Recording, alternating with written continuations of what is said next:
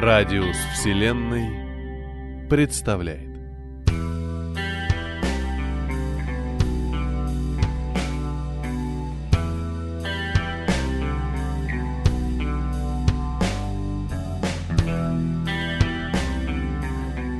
Вадим Громов. Свет твоей души.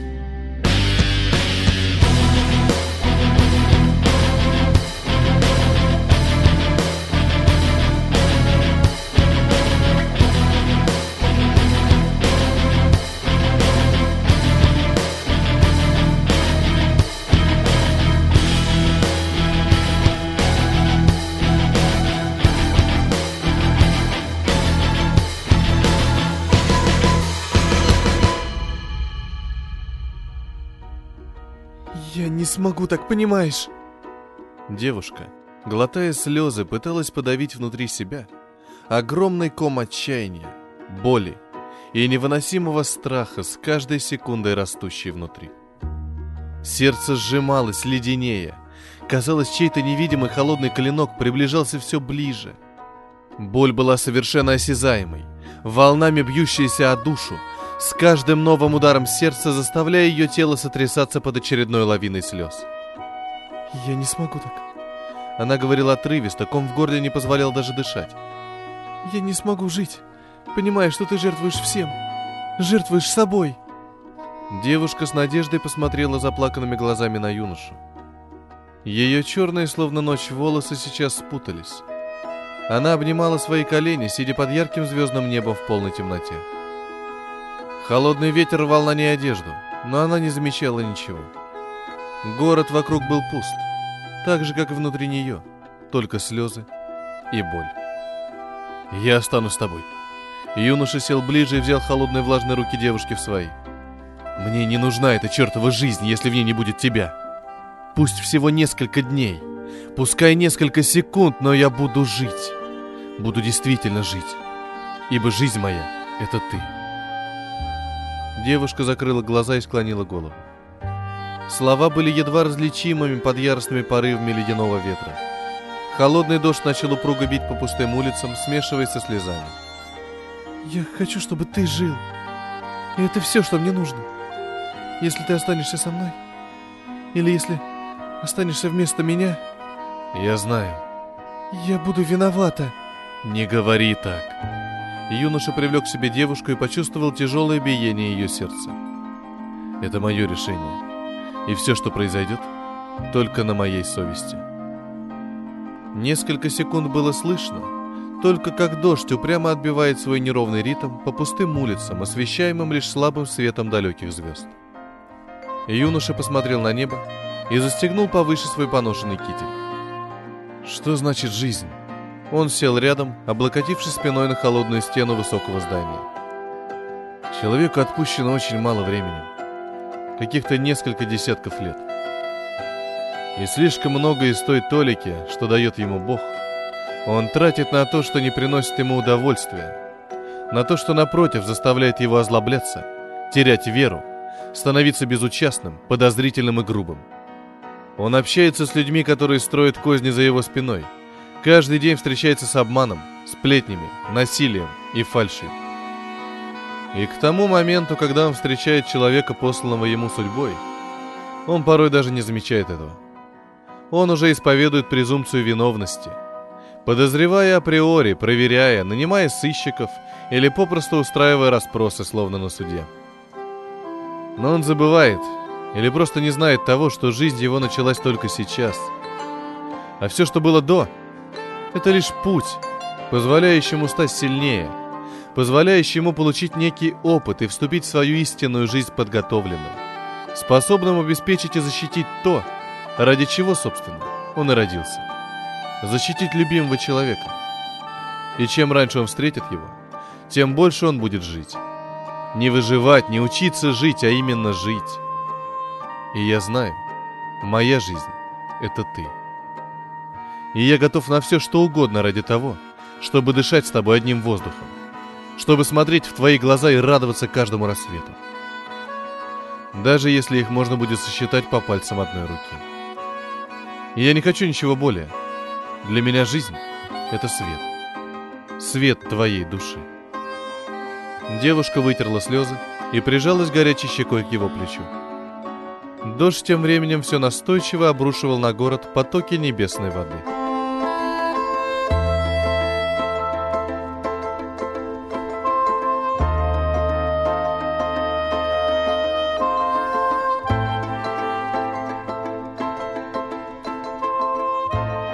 «Где капрал Ронес? Я, черт возьми, отдам этого сумасшедшего под трибунал по возвращению на базу!» Человек в форме остановился возле широкого пульта управления и повернулся к смуглому мужчине, стоявшему по стойке смирно в нескольких шагах от него возле двери. «Вы нашли его?» «Никак нет, сэр. Он покинул расположение ориентировочно ночью и до сих пор не выходил на связь. Посланы две разыскные бригады на флайерах. Результаты пока отрицательные». «Больно, майор. Без специального снаряжения он не протянет там долго. Если не удастся его найти до завтрашнего вечера, необходимо прекратить поиски. Мы должны отбыть по графику. Так точно. Гражданские укомплектованы. Да, сэр. 257 человек. 120 получили сильную дозу облучения. Трое в тяжелом состоянии. У остальных пока нет симптомов лучевой болезни. Хорошо. Сколько человек гражданских не получили возможности отбыть? Порядка 300, сэр. Жаль, мы не можем взять больше людей. Капитан повернулся к иллюминатору, окинув взглядом почти пустой город. Можете быть свободны. Держите меня в курсе относительно операции поиска Роноза. Есть, сэр. Мужчина отдал честь, повернулся и открыл дверь. И вот еще что. Капитан остановил майора. Тот обернулся. Прими мои соболезнования по поводу Кэрри. Мужчина кивнул и вышел в коридор, закрыв за собой дверь.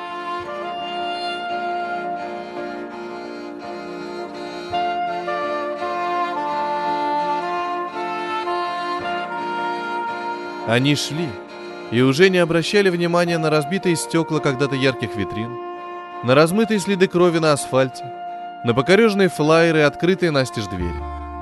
Они в полной мере пережили весь ужас тех первых дней, когда стало известно о проникающей повсюду радиации, об эвакуации и, главное, о том, что места не хватит, чтобы вывести всех. Дополнительный транспорт с ближайшей базы высылать было уже бессмысленно – за неделю, которую он находился бы в пути, оставшиеся люди умерли бы от лучевой болезни в любом случае. А прибывшим экипажам ничего бы не осталось иного, кроме как тут же развернуться и взять обратный курс. Девушку то и дело тошнило. Черные круги вокруг глаз говорили не столько об усталости, сколько о той немалой дозе гамма-излучения, которую она получила за это время. Юноша держался чуть бодрее – хотя в голове его словно стоял туман, и казалось, туман этот был настолько осязаем, что его можно было смахнуть простым движением руки. Есть не хотелось. Желудок сводили судороги, а перед глазами время от времени пританцовывали красные точки. Кровь давила на виски, подгоняемая неровными глухими ударами сердца. Начиналось утро. Юноша обнимал девушку за талию, не давая ей упасть проклиная все, что есть на этой планете, и этот голубой шар вообще. Ведь именно природная катастрофа стала причиной всего происходящего безумия. И в скором времени станет причиной их медленной и мучительной смерти. Боли и отчаяние сверлили его душу не переставая. Он то и дело прокручивал в памяти тот разговор. «Будь проклят этот чертов капитан! В первую очередь он!» «Войдите!» Голос звучал властно. Сидя за своим веерообразным белым столом, капитан внимательно изучал рапорты, полученные из центра наблюдения. Дверь открылась, и на пороге появился высокий молодой человек в форме, в ту же секунду встав по стойке смирно. «Сэр, капитан Рона здесь! Он требует встречи с вами! Говорит, это вопрос жизни и смерти!» Мужчина за столом поднял глаза на вошедшего, снова бросил взгляд на бумаги, затем коротко вздохнул и ответил – «Пригласите его войти». Молодой человек кивнул, отдал честь и скрылся за дверью. Через пару секунд дверь снова отворилась, и в кабинет вошел невысокий юноша с острыми, почти орлиными чертами лица и серьезными печальными глазами. Не дав ему представиться, капитан начал первым. «Капрал Ронос, как я понимаю?» «Так точно, сэр». «И что за вопрос, ради которого ты решил отнять время у меня, особенно в такой тяжелой ситуации, как эта?» Если какая-нибудь мелочь, будешь драить дезинтеграторы до самого прилета. Он посмотрел на юношу. Тот с невозмутимым видом смотрел чуть выше головы капитана. Именно так, как того велел устав. «Так точно, сэр!» Капитан вздохнул и отложил бумаги. «Я слушаю. Я пришел просить вас о присутствии на борту еще одного человека». «Если он в списках, с этим нет никаких проблем. Только передай местоположение этого человека в отдел контроля, и они заберут его на борт. Хотя я думал, что гражданские полностью укомплектованы. Этого человека нет в списках, сэр». Повисла тишина. «То есть, капрал, ты просишь меня нарушить приказ Верховного Главнокомандующего по сектору и взять на борт постороннее лицо, не упомянутое в приказе?» С каждым новым словом голос его становился все громче. «Это не посторонний!» Юноша впервые посмотрел капитану в глаза. «Это близкий мне человек». «Насколько я помню, капитан встал. Единственный близкий тебе человек — это твоя сестра Мелинда Ронос. И она находится в данный момент на борту. А о других близких тебе людях я не хочу ничего слышать. Их просто нет. Так написано в твоем личном деле. Он подошел вплотную к юноше. Я не занимаюсь благотворительностью, сынок. Он перешел на угрожающий шепот. Я выполняю приказы и очень советую тебе делать то же самое, пока ты не оказался под трибуналом. Там моя девушка. Юноша умоляюще посмотрел на капитана. И если ее не заберут в ближайшее время... Да хоть дьявол собственной персоной! Он почти кричал. У нас и так перебор по пассажирам. У нас не хватает транспорта и времени, чтобы вывести всех. И если я начну брать на борт кого попало, мы просто не взлетим. А эта чертова планета может развалиться в любой момент. Ты прекрасно знаешь, что после случившегося ее ядро крайне нестабильно. И крутиться вокруг своего солнца ей осталось пару дней, не больше. Хочешь погеройствовать? Давай, выкини кого-нибудь за борт, освободи место. Юноша тяжело дышал. Злость, обида и острое чувство несправедливости всего происходящего жгло его, соднило изнутри. Утром тебя переведут подальше отсюда, на нижней палубы. Займешься делом и, гляди, не будешь рассуждать о том, что правильно, а что нет. Свободен. Капитан развернулся и направился к столу. Пройдя несколько шагов, он оглянулся. Юноша все так же стоял на месте. «Вон из моего кабинета!» Рона сплюнул себе под ноги, развернулся и выбежал за дверь, пронесшись мимо изумленного советника.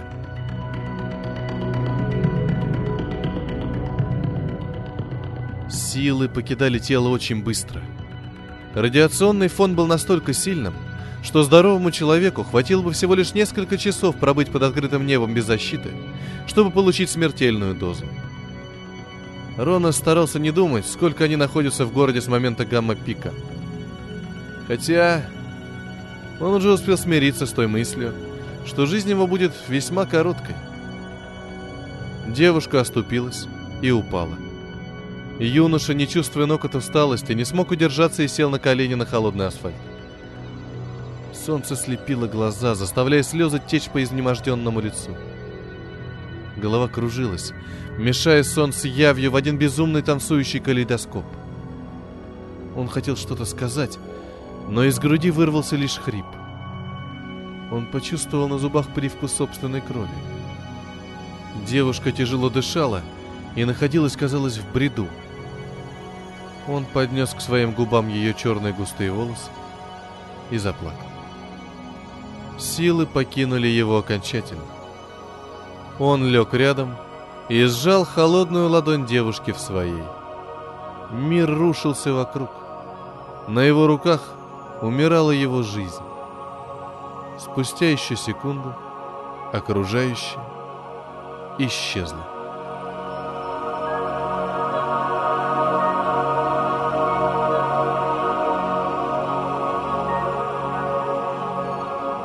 Сквозь пелену небытия он услышал чьи-то голоса. «Я нашел его!» Ронес, словно издалека, почувствовал, как чьи-то руки поднимают его, волоча куда-то. «Что делать с ней? Жива?» «Кажется, да». «Нет времени разбираться! Грузи вместе с ним! Капитан решит, что с ней делать!» Затем он почувствовал резкий толчок и потерял сознание. Он открыл глаза в пустой комнате. Память возвращалась рваными лоскутами, мучительно собиралась, словно пазл в цельную картину. Слабость сковала его тело, но он все же нашел силы, чтобы повернуть голову налево. На соседней кушетке, накрытая наполовину белым одеялом, лежала девушка. От ряда приборов напротив к ее рукам тянулись провода датчиков и трубки капельниц с растворами. Неровный мерный писк показывал частоту сердечных сокращений. Его? Ее? Этого он сказать не мог. Он хотел произнести имя, но не смог вымолвить ни звука. Мерный отрывистый писк перешел в сплошной, заложив уши. Ронос пытался понять. «Я умер? Нет, если я могу видеть». Осознание приходило медленно, сжигая его сердце и уничтожая его душу. Нечеловеческий, неистовый крик, смесь сотен чувств, вырвался из его груди, заполнив корабль, отражаясь от стены стендов с приборами. Сделав невероятные усилия, он сел на кушетке и сдернул с себя присоски и иглы капельниц. Белый пол покрылся мелкими капельками крови, которые превращались в смазанные следы, когда он, хватаясь за стену, подошел к телу своей девушки, теперь безжизненно глядевшей в бесконечность. Ее взгляд застыл, провожая этот мир. Черные волосы не спадали с кушетки. Юноша обнимал безжизненное тело, роняя ей на грудь крупные капли слез. Сердце сжалось, казалось, в точку, словно звезда перед коллапсом. Дыхание перехватило от боли. Он огляделся и увидел на столике рядом небольшой шприц. Не мешкая ни секунды, он взял его в руки, наполнил воздухом и направил иглу в свое сердце.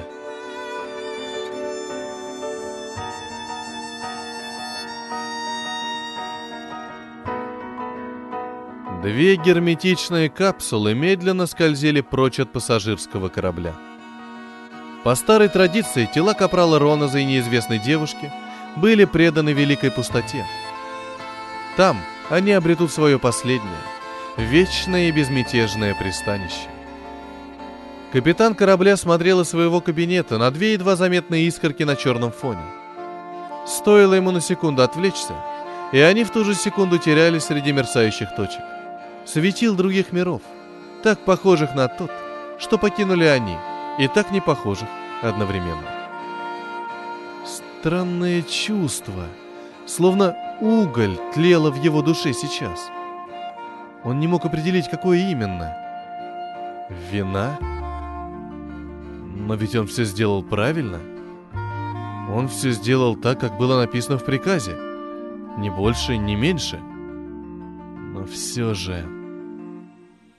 Да, определенно, он чувствовал сейчас вину.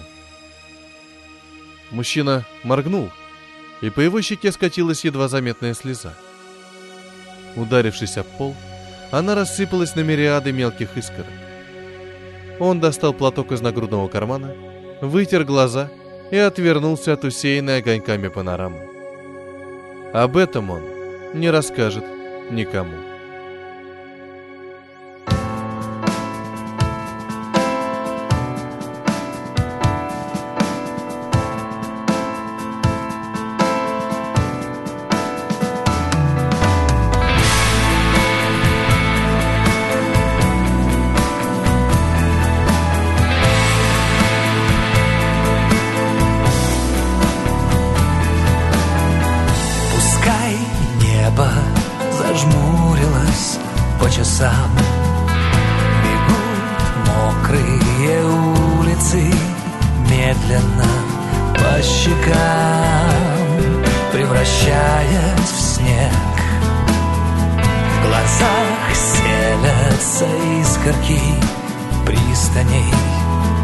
здесь след твой теряется Помаши издали.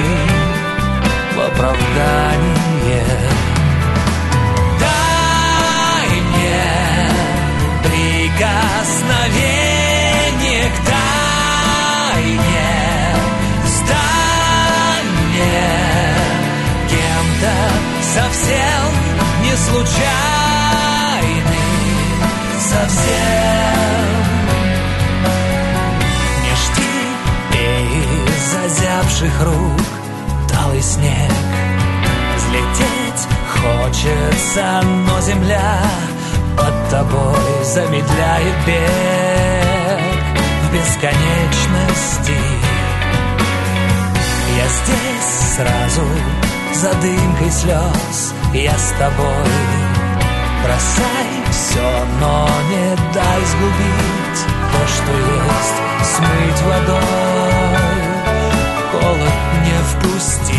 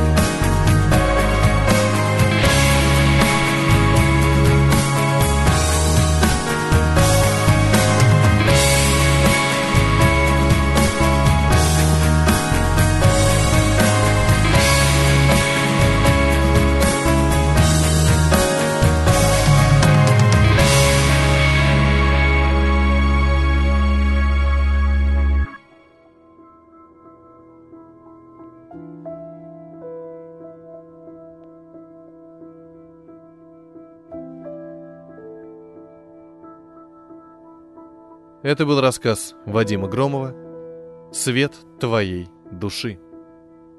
Для вас читал Петроник. Музыкальное оформление Пелик.